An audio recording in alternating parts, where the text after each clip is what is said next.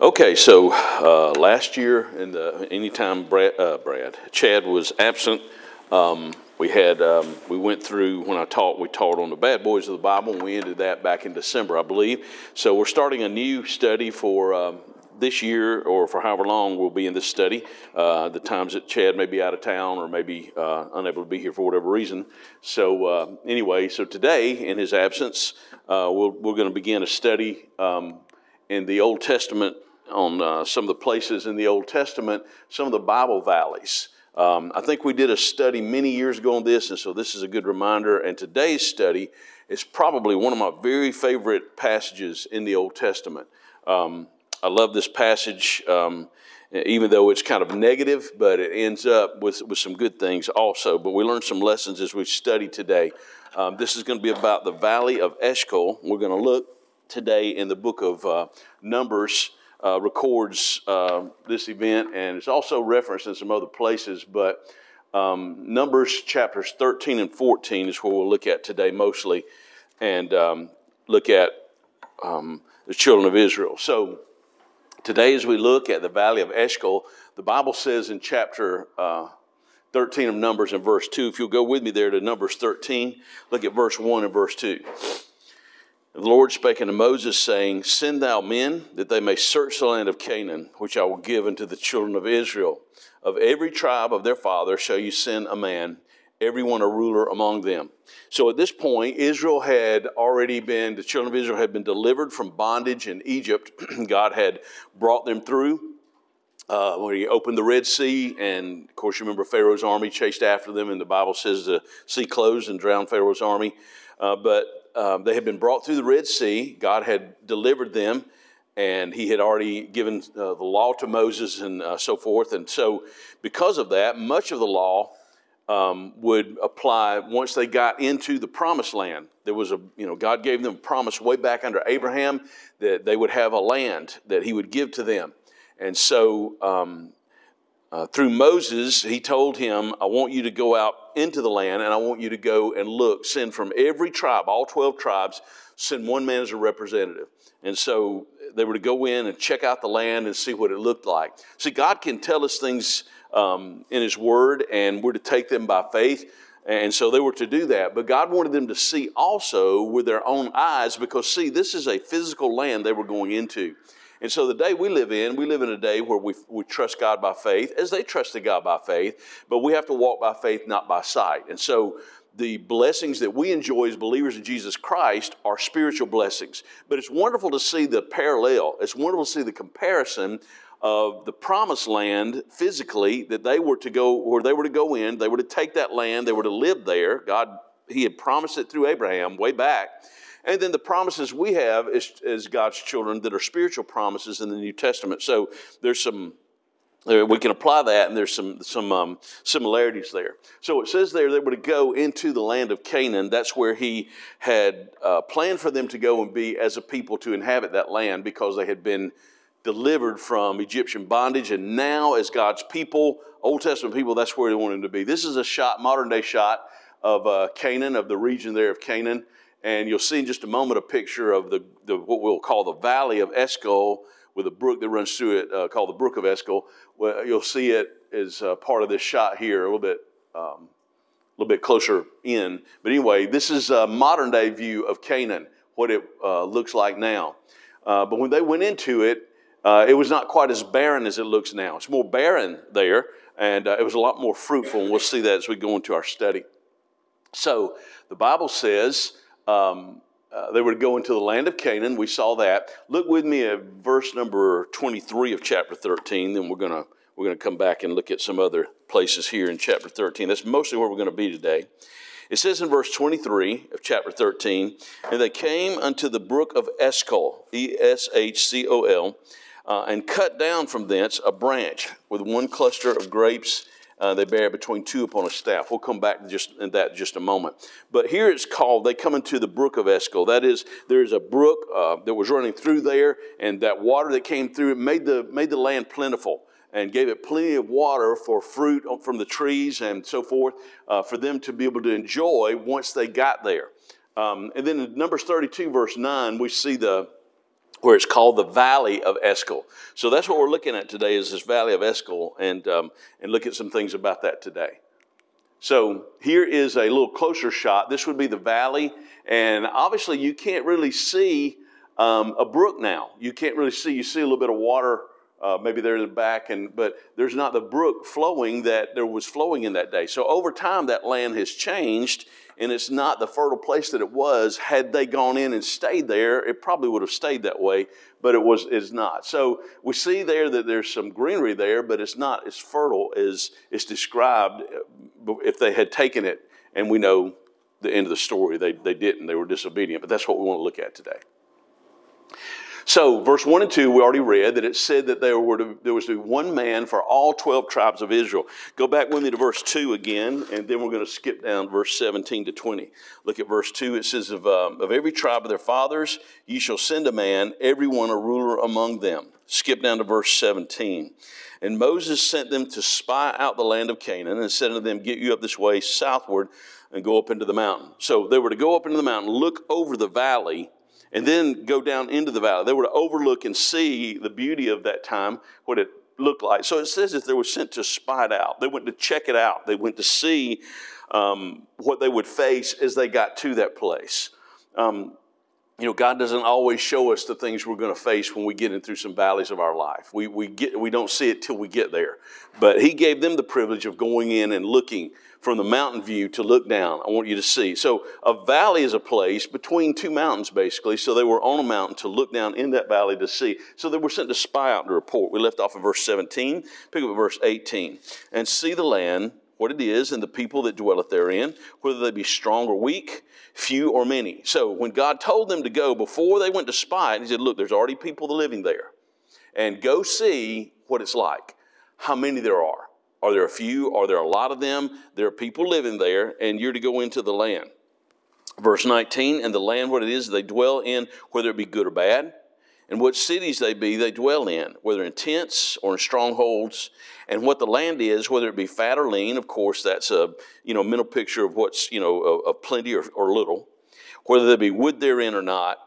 And be ye of good courage, and bring of the fruit of the land now, the time was the time of the first ripe, first ripe grapes. And that last sentence may seem like it's just an afterthought, but it isn't. We'll see in just a moment um, the practicality of that. So they're sent out to spy out and to report. Come back to Moses and give him a report and let him know what they saw, what they found. Pick up at verse 21 to 25. Now, this was a 40 day assignment. So they went up, searched the land from the wilderness of Zin unto Rehob as men come to Hamath. And they ascended by the south and came into Hebron, where Ahiman, Sheshaiah, and Talmaiah, the children of Anak, were there. Now, Hebron was built seven years before Zoan in Egypt. Now, we see in the scripture in other places, and we'll see in this also, that the children of Anak were giants. Um, we remember also one of the descendants of the Philistines, uh, Goliath, where David later fights in a valley also. We'll look at that in the future, um, where he fights him in a valley, and he's a giant, stood at least nine feet, probably close to 10 feet tall. So these, these people were huge. They're called the children of Anak, and you find out through references that they're giants, all right? Uh, now, Hebron was built seven years before Zoan in Egypt. Keep reading verse 23. And they came into the brook of Eshcol and cut down from thence a branch with one cluster of grapes and they that bear um, they that bear it between two upon a staff. And they brought of the pomegranates and of the figs. And the place was called the brook of Eshcol because of the cluster of grapes which the children of Israel cut down from thence. And they returned from searching the land after forty days. So they're sent to look and spy this land, and and uh, it's the valley of Eshcol, but that's called the brook, and it points out that that brook is where the um, the trees got their, you know, got the water they needed and got the nourishment, and that's why it was so plentiful. Uh, in fact, uh, we'll see in just a moment about those grapes, the, the, how, how many there were. So uh, the, the land was, uh, was abundant, it was plentiful, but there were children of Anak there. There were those who were descendants that were heathen. So in the Old Testament, there are several places. We have to remember when we study the Bible, and there are people today who are uh, where, where they, they're, they're not taught the Bible and they don't understand and don't, don't realize um, what, what, why would God have them destroy out these other nations for Israel to move in? Well, these nations, when you study them, from way back before the flood and as flood after the flood even these nations were heathen nations they worshiped idols they worshiped false gods their false worship much of which in, included uh, sacrifices of children to their false gods it was horrible and so god wanted them to go and you wipe them out and i want you to take the land the bible says they had 40 days to look at this land they had 40 days to in their assignment to spy it out search it out it wasn't that they just were one day and come back. It wasn't even a week of vacation. It was 40 days that they looked over the land. They were able to see first from the mountain. They look from the top. They look at the big picture. Then they were able to go into the land itself and look and see. We know they did because we see where they brought back fruit. So for 40 days, they spend time looking over and searching in that land they had the proof of blessings that they could enjoy. The Bible says in verse 23, we read, and they came up to the brook of Eshcol, cut down from thence a branch with one cluster of grapes, and bear between two upon a staff. One cluster of grapes. You go into a grocery store and you get a cluster that's, you know, we think that's pretty good size, size of a football roughly, or something like that, sometimes a little smaller. But these were so, these grapes were so big, that cluster was so big that it took two men with a great big staff, a great big stick branch, and tied it on there to be able to bring it back. It took two men. One man couldn't do it himself. And then it mentions also the figs, the pomegranates, the other fruit that they brought in in looking at that. Now, with, with, with that, I would think that people would get excited. Hey, there's some, looks like some really good food there. That'll sustain us, some good fruit that will sustain us, and besides all our other, our cattle and everything else. So we'll, we'll be able to uh, enjoy this land. So they had proof of blessings to enjoy but they also knew the reality of facing their enemies. Scripture says, we saw there in the verse um, that there were the children of Anak there. There were descendants of uh, giants that were, were heathen people. They knew the reality of facing the enemies. Verse 28 tells us, Nevertheless, the people be strong that dwell in the land. The cities are walled and, and very great. And moreover, we saw the children of Anak there. Now, so when you look at this map here, this is an old map, Old Testament map. Um, where it has uh, in around the different regions, it has where the different um, the, the different heathen uh, lived. So here we have um, here we have the Jordan River that, that, comes out. Modern day now there would be Jerusalem right in here. Um, so we have the Jordan Jordan River here, and so the Amorites uh, were some of the enemies that dwelt over there. Um, the Moabites, this is Moab, the uh, area of Moab. The Amorites. Remember, um, in Genesis. Not very pleasant to talk about, but in Genesis 19, we talked about Lot last year in one of our Sunday school classes, where uh, after uh, when God had destroyed Sodom and Gomorrah, the only ones that fled the city and got out alive were Lot and his two daughters. And they went up to the cave. They got their dad drunk, and as you know, read Genesis 19, it tells us they were both with child with their uh, from their dad. And the scripture says that one of them had a son named Moab, who's the father of the Moabites, and the other uh, had a son named Ammon, which is the father of the Amorites. And so those um, enemies of Israel from the time of, you know, right at, or right at the time of Abraham, whenever Lot was delivered from the city, uh, cities of Sodom and Gomorrah, uh, from that point on, their descendants were constantly enemies of the nation of Israel.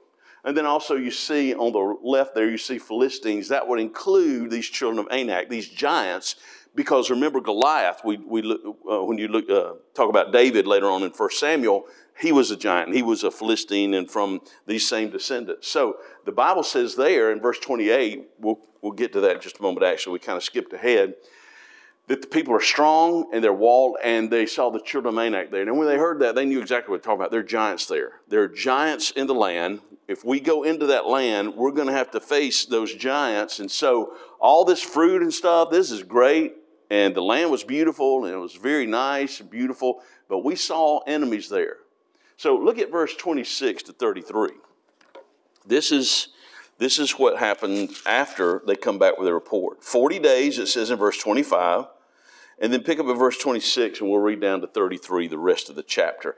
And they went and came to Moses and to Aaron and to all the congregation of the children of Israel under the wilderness of Paran to Kadesh and brought back the word, brought back word unto them to all the congregation to show them the fruit of the land. So right off, the first thing it mentions, they bring the report, they immediately show them, this is the fruit, this is what we saw. Verse 27, they told him, We said, We came unto a land whither thou sendest us, and surely it floweth with milk and honey. And this is the fruit of it. There's, it's very plentiful. Verse 28, this is the deal breaker for them. This is where they where faith began to go into the shadows here. And they began to doubt God. Remember, he told them, he said, Be of good courage, you go in there and you take the land. I want you to do that in the early verses. But look what it says in verse 28. Nevertheless, the people be strong that dwell on the land. And the cities are walled and very great. Moreover, we saw the children of Anak there, speaking of the giants. And then he gives a whole, he gives a catalog list of several of them. The Amalekites dwell in the land of the south, the Hittites, the Jebusites, the Amorites dwell in the mountains, and the Canaanites dwell by the sea by the coast of Jordan. And of course, the, the area was called Canaan. And so um, the, the Canaanites, they, they were spread out everywhere, all the way to the sea. Verse 30. And Caleb stilled the people before Moses and said, Let us go up at once and possess it, for we are well able to overcome it.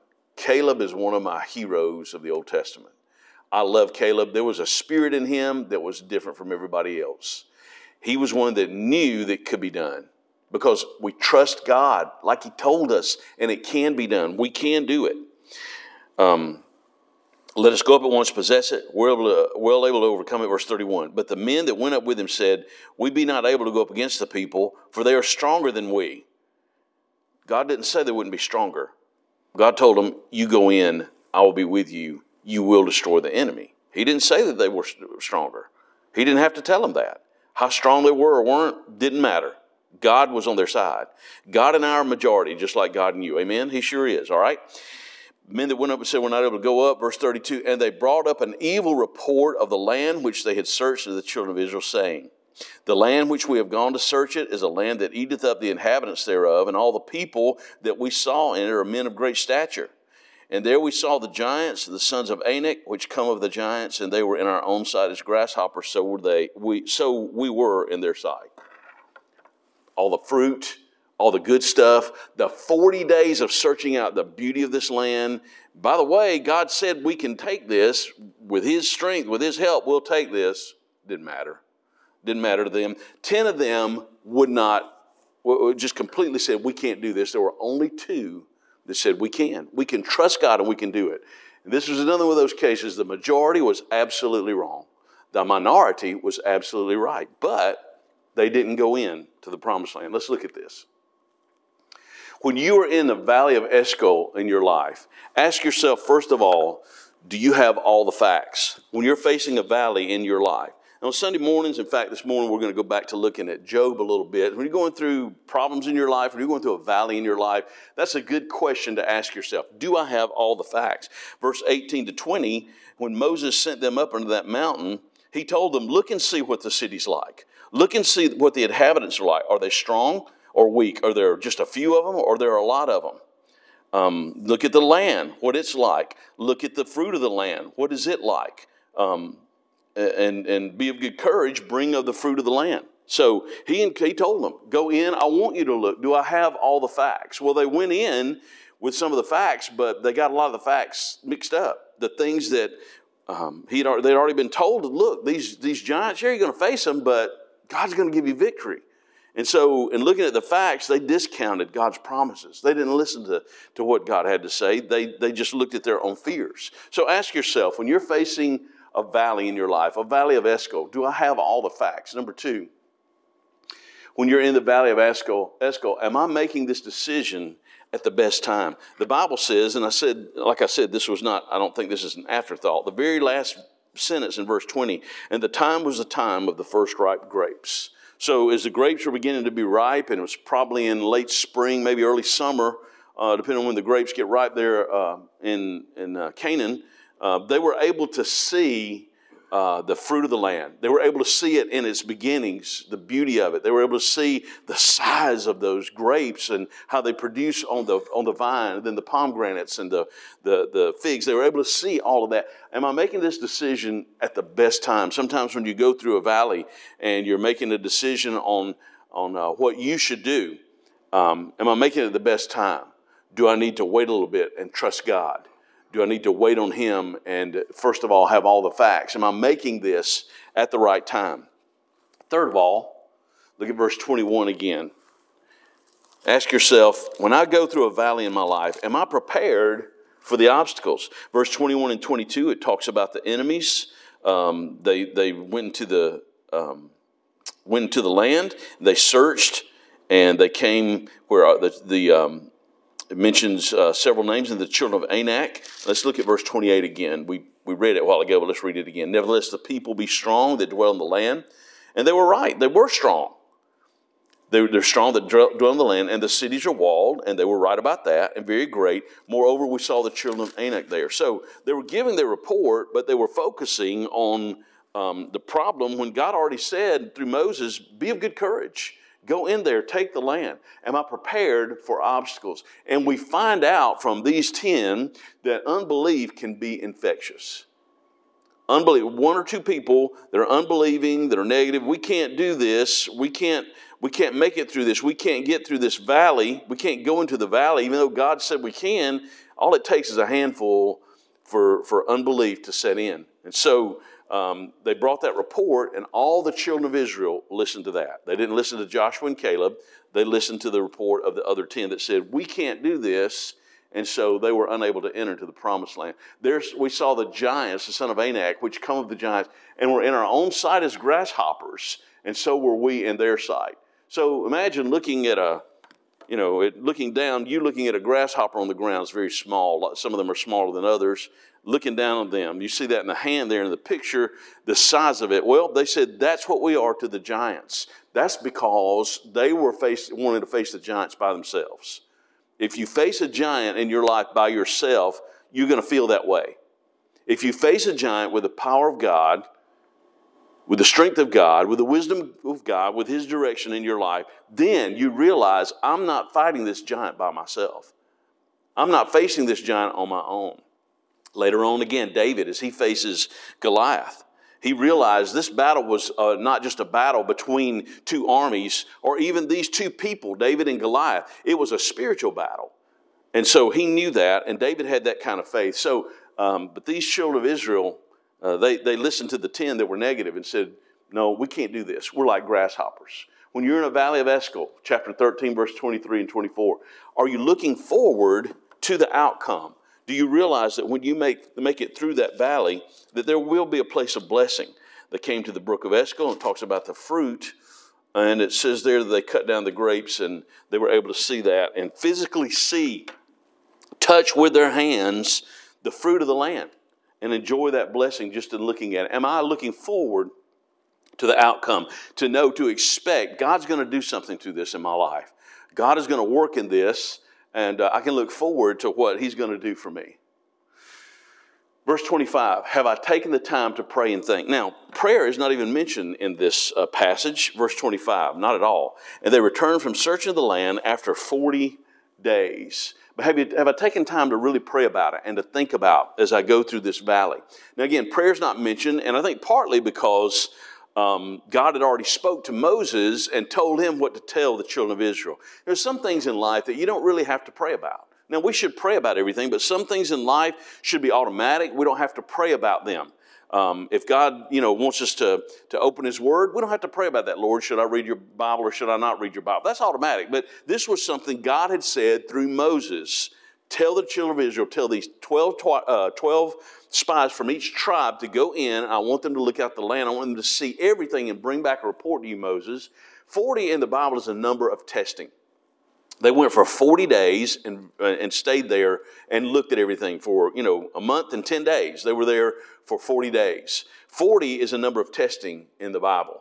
Um, there was 40 days uh, that the waters fell from the flood when, when God told Noah to build the ark, 40 days and nights, the Bible says. Three men in Scripture Moses, Elijah, and Jesus fasted for 40 days and 40 nights. 40 is a number of testing in Scripture. And so, for 40 days after they brought back that report, you know, rather than those 10 that came back in doubt, that 40 days should have gave them great assurance from seeing it and for 40 days realizing God said, we will have this land. He's going to give it to. Have I taken time to pray and to think as I go through this valley? Verse 26 to 30, we read a while ago Have I asked for godly counsel? Have I sought counsel? The scripture says that among them, as they gave their report, uh, for time's sake, let's skip down to verse 30. And Caleb stilled the people before Moses and said, Let us go up at once and possess it, for we are well able to overcome it. Let us go up, let us possess it. We're not just able to overcome it, we are well able to overcome it because God's going to be with them. And so, have I asked for godly counsel? Here, Caleb, vocally, he gives some very wise counsel to them. Remember what God said. He told us we could do this. Remember what he said. Go with me to three Proverbs and let's see what the scripture has to say about seeking counsel. Now, when we see this in scripture, counsel is not always somebody that you know has a degree and sits behind a desk. Counsel can come from other brothers or sisters in Christ that maybe have gone through a similar experience.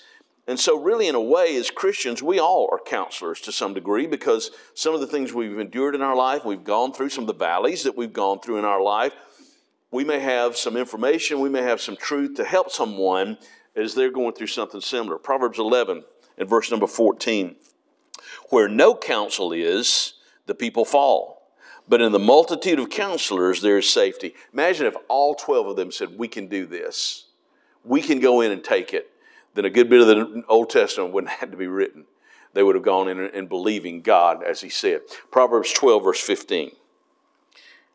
The way of the fool is right in his own eyes, but he that hearkeneth unto counsel is wise. And they did they didn't do that very thing. They should have heard the counsel that that was given to them by Caleb, a man of faith. Proverbs 15, verse number 22. Without counsel, purposes are disappointed, but in the multitude of counselors they are established. And so uh, they went you know, with the counsel they got that they received from the doubters that said we can't do this, and because of that, they never got they never were able to go into the promised land. And we'll see that as we move on here in just a second. So have I asked for godly counsel as I go through this valley? And of course, verse 31, we've already talked about a good bit. Do I realize that there will be opposition? And God warned them of that through Moses. There are going to be giants there, there are going to be enemies there. When you go into the land, I want you to check them out. Are there many or few? And you can trust God and He'll get you through it. But often in the valley, we forget God's promises, don't we? Oftentimes we're going through difficult. That's why we need to be in His Word. That's why we need the wise counsel that we just talked about. So let's look at this. Chapter 14, verse 1 to 10. This is what happened. Right after verse 33, let's in fact look at verse 33 and then let's go straight into chapter 14, verse 1. And there we saw the giants, the son of Anak, which come over the giants. We were on our own side as grasshoppers, and so were we in their sight. Verse 1 of chapter 14. And all the congregation lifted up their voice and cried, and the people wept that night. The 10 negative uh, uh, reports from these 10 spies um, caused the children of Israel to, to listen in, in unbelief not to believe when God had said. So they spend the whole night crying and weeping. Verse 2 The children of Israel murmured against Moses and against Aaron, the whole congregation, and said unto them, Would God that we had died in the land of Egypt, or would God we had died in this wilderness? They would rather go back to Egypt or in the wilderness that they were uh, going through. They would rather go through all of that than to try to go as God had already gave them the promise you can go and take this land they had believed the 10, they said, We'd rather go back into Egypt. They remember what Egypt was like. They were in constant bondage under, under Pharaoh. They had to work hard. They, at times, they had to make bricks out of nothing, out of straw, make their own bricks. They went through bondage for years until God used Moses to lead them out. Sometimes in life, there are believers who they quit believing God about something. They're saved. They quit believing God. They go through a valley. God didn't come through for me on this. God disappointed me. And so they walk away from Him. They walk away from walking with Him in unbelief. They would rather go back to an old life, some of them, than to enjoy the blessings that God says, if you'll just trust me, if you'll just go forward with me, if you'll just uh, take my promises. Verse 3 Wherefore hath the Lord brought us unto this land to fall by the sword, that our wives and our children should be a prey? Were it not better for us to return into Egypt? See what unbelief can do. And they said one to another, Let us make a captain, let us return to Egypt. Make a captain? They had Moses and they had Aaron as the high priest. But look what they say, verse 5. Then Moses and Aaron fell on their faces before all the assembly of the congregation of the children of Israel. Joshua the son of Nun and Caleb the son of Jephunneh, which are them that searched the land, rent their clothes. That was a, in those days, that was a sign of humility. That was a sign of great sorrow. And, and uh, at times uh, that happened when someone had died. They would tear their clothes just out of sorrow and grief. Verse 7. They spake unto the, all the company of the children of Israel, saying, The land which we passed through to search it, it is an exceeding good land. And the Lord, if the Lord delight in us, he'll bring us into the land and give us a land which floweth with milk and honey. Only rebel ye against the Lord, neither fear ye the people of the land, for they are bread for us. Their defense is departed from them, and the Lord is with us, fear them not. Verse 10 But all the congregation bade stone them with stones, and the glory of the Lord appeared in the tabernacle of the congregation before all the children of Israel. Blows my mind of what unbelief did in the minds of these children of Israel. They wanted to kill Joshua and Caleb, probably Moses and Aaron too, wanted to stone them with stones because their unbelief had brought them to that point. The sin nature of human beings, even after a person's saved, folks, the sin nature of human beings. Skip down to verse 22 to 25. Because all those men which have seen my glory and all my miracles which I did in Israel, in the wilderness and have tempted me now these ten times have not hearkened to my voice surely they shall not see the land which i swear unto their fathers neither shall any of them that provoke me see it but Sometimes that little three letter word is wonderful. My servant Caleb, because he had another spirit within him and followed me fully, him will I bring into the land whereinto he went, and his seed shall possess it. So there's a promise he gives, verse 25. Now the Amalekites and the Canaanites dwelt in the valley. Tomorrow turn you and get you into the wilderness by the way of the Red Sea. In other words, guess what? You're not going in the promised land and a whole generation is going to die off with the exception of two people. Here he mentions Caleb, but later on we'll see that Joshua is the other because Joshua took over uh, after Moses died, and he did indeed lead them later into the promised land. But after that whole generation died, I must remember there will be consequences, good or bad. If I if I walk in belief, there will be good consequences. Doesn't mean that everything's going to be great and everything happened great, but there will be consequences for that. But if I disobey God in unbelief, there will also be consequences. Go over to chapter 32, Numbers 32. And this is the place where it's, um, we saw Brook of Eshcol, but here we see it called the Valley of Eshcol. Numbers 32, verse 8 to 13. And scripture says this Thus did your fathers when I sent them from Kadesh Barnea to see the land talking about the land of Canaan. For when they went up into the valley of Eshcol and saw the land, they discouraged the heart of the children of Israel they sh- that they should not go into the land which the Lord had given them. And the Lord's anger was kindled the same time, and he swears, saying, Surely none of the men that came up out of Egypt from twenty years old and upward shall see the land which I swear unto Abraham, unto Isaac, and unto Jacob, because they have not wholly followed me. Save Caleb, the son of Jephunneh the Kenizzite, and Joshua, the son of Nun, for they have wholly follow the Lord. W H O means completely, verse 13. And the Lord's anger was kindled against Israel, and he made them wander in the wilderness 40 years until all the generation that had done evil in the sight of the Lord was consumed. They missed out on the promise of God and then had to go a whole generation of 40 years in the wilderness on top of that. So they missed out on the blessing that they could have had as they faced the valley of Eshcol. Frank Boreham, who was a pastor back. Uh, he was a pastor. He was in Australia and I think England and um, New Zealand back in the uh, late 18, the early 1900s. He said this: "We make our decisions, and then our decisions turn around and make us." So they made their decision, and then their decision turned around and made them. They ended up wandering in the wilderness. Jim Elliot, who was a missionary to the Auca Indians in Ecuador, um, he was martyred for his faith back in 19, I believe it was 56, somewhere in there um, martyred for his faith. Uh, some of you may have read the works of um, or heard on the radio. She died a few years ago. His, his wife, Elisabeth, Elisabeth Elliot. Um, anyway, Jim Elliot, he said this God always gives his best to those who leave the choice to him. God had the choice for them. He gave them the promise. He had the best for them, and yet they would not believe Him. Uh, and in their unbelief, of course, they had their consequences. For further reading, Deuteronomy 1, verse 19 to 45 tells us a little bit more about that. So in the book of Joshua, we see that Joshua indeed enters the land. He goes in with that next generation. He's older now at this point, but he goes in with, his, with the next generation and enters into the land, just as God said right there, that except Joshua and Caleb, Caleb and Joshua, they were the only two that would go into the land of all that generation. Go with me to Joshua 14, with, and we'll close with this. I love this. What a man of faith. Caleb was just, he was a man of faith. And we see in Joshua chapter 14, we'll start at verse 6. And here they're, um, they're going into the land in the book of Joshua, finally going into Canaan, and they're to divide it up by tribes. And uh, even that got messed up. The tribes were fighting amongst themselves and so forth. But they did go in. Remember uh, when Joshua, when God told Joshua, I want you to cross the Jordan River. And when he did, remember the river uh, parted, just like the Red Sea parted. And he crossed over, he and the priests and those on dry ground, the children of Israel went through.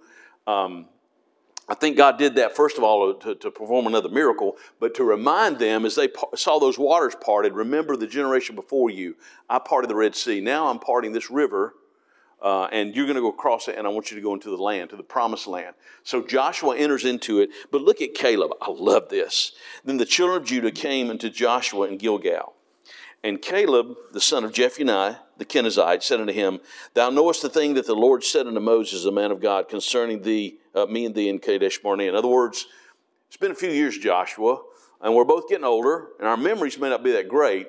So don't forget, God made a promise to me, and He wanted you to make it good, Joshua. Pick up verse 7. Forty years old when I uh, was I when Moses, the servant of the Lord, sent me from Kadesh Barnea to spy out the land, and brought him word again as it was in my heart. He's relaying or, or, or, or re, uh, he's, he's describing everything that he did that day. Verse 8 Nevertheless, my brethren that went up with me made the heart of the people melt. But I wholly, notice that's a WH, it means completely. I wholly followed the Lord my God. And Moses sware on that day, saying, Surely the land where thy feet have trodden shall be thine inheritance, and thy children's forever, because thou hast wholly followed the Lord my God. And now, behold, the Lord hath kept me alive, as he said, these 40 and five years, even since the Lord spake his word in the Moses. So he's 85 years old at this point. While the children of Israel wandered in the wilderness, and lo, I am now this, this day fourscore and five years, 85 years old. Yet, as yet, I am strong this day, as I was in the day that Moses sent me. As my strength was then, even so is my strength now for war both to go out and to come in. Now, therefore, give me this mountain whereof the Lord spake in that day. For thou heardest in the day how the Anakims were there, that the cities were great and fenced. If so be the Lord will be with me, then I shall be able to drive them out, as the Lord said. And Joshua blessed him and gave unto Caleb the son of Jephunneh Hebron for an inheritance. Hebron therefore became the inheritance of Caleb the son of Jephunneh the Kenizzite unto this day, because that he wholly followed the Lord God of Israel. Look how many times that's said in there. In verse 15, and the name of Hebron before was Kirjath Arba, which was Arba was a great man among the Anakims. The land had rest from war. So when he moved in, he took over, destroyed the enemy, and he changed the name. He no longer had it named after the enemy. Now he named it Hebron. Now it had a brand new name. What a great man of faith. Everybody else may walk through in, in unbelief and doubt. I'm going to trust God. He trusted God, and it took 40 years, but that promise came true. What a man of faith. Man of patience, too. What a man of faith. He trusted God until God brought him in there, just as he said, destroy the enemies, just as he promised 40 years before, had all the children of Israel gone in. Caleb said, Look, God made a promise. Give me this mountain. Back uh, in the 80s, um, I was growing as a Christian. I remember uh, listening a lot at that time, almost every evening, um, listening to Charles Stanley. And uh, on, on uh, back then, WRAF had him, you know, from Toccoa. And I remember listening to him every evening. And I was listening one night, and he preached that very message. I ordered that tape and uh, had it. I don't know. I've listened to that tape so many times I almost memorized it. It was from this very thing. The name was, I think it was called uh, uh, "Give Me This Mountain" or something like that. And I listened to that thing till I almost memorized it. But I thought then, and it really stuck with me and has through the years. What a great man of faith this man Caleb was. He believed God, and when the time came, all that generation, they disobeyed, they walked in unbelief, then they ended up in the wilderness as he did. But when the time came, God brought him through. He made it, he made it safely, he made it right through the valley of Eshcol and trusted God, and God blessed him for it. So you can go back and read Deuteronomy 1, verse 19 to 45. It gives a little bit more about uh, the whole thing. So let's stop there. Any questions or anything before we close in prayer? All right, let's dismiss. We'll have a few minutes before service time. Thank you, Lord, for the day you blessed us with, the beauty of the day. And thank you, Lord, for the example uh, of these two men, Joshua and Caleb, who trusted you when everyone else said it couldn't be done. They trusted you. And uh, their faith was not in themselves, their faith was in a great God that was greater than the enemy, that was greater than um, the effort it would take to go in and possess the land. And they believed you, where the other 10 did not. And we saw that the unbelief of those 10 went throughout the whole congregation of Israel, and they doubted, and they uh, never went into the promised land. They wandered, many of them, in the wilderness until they died. Thank you for the example of these two men, and uh, help us as we go through our Eshcol, Valley of Eshcol in our lives, Lord. We thank you in Jesus' name for his sake. All right, let's close there.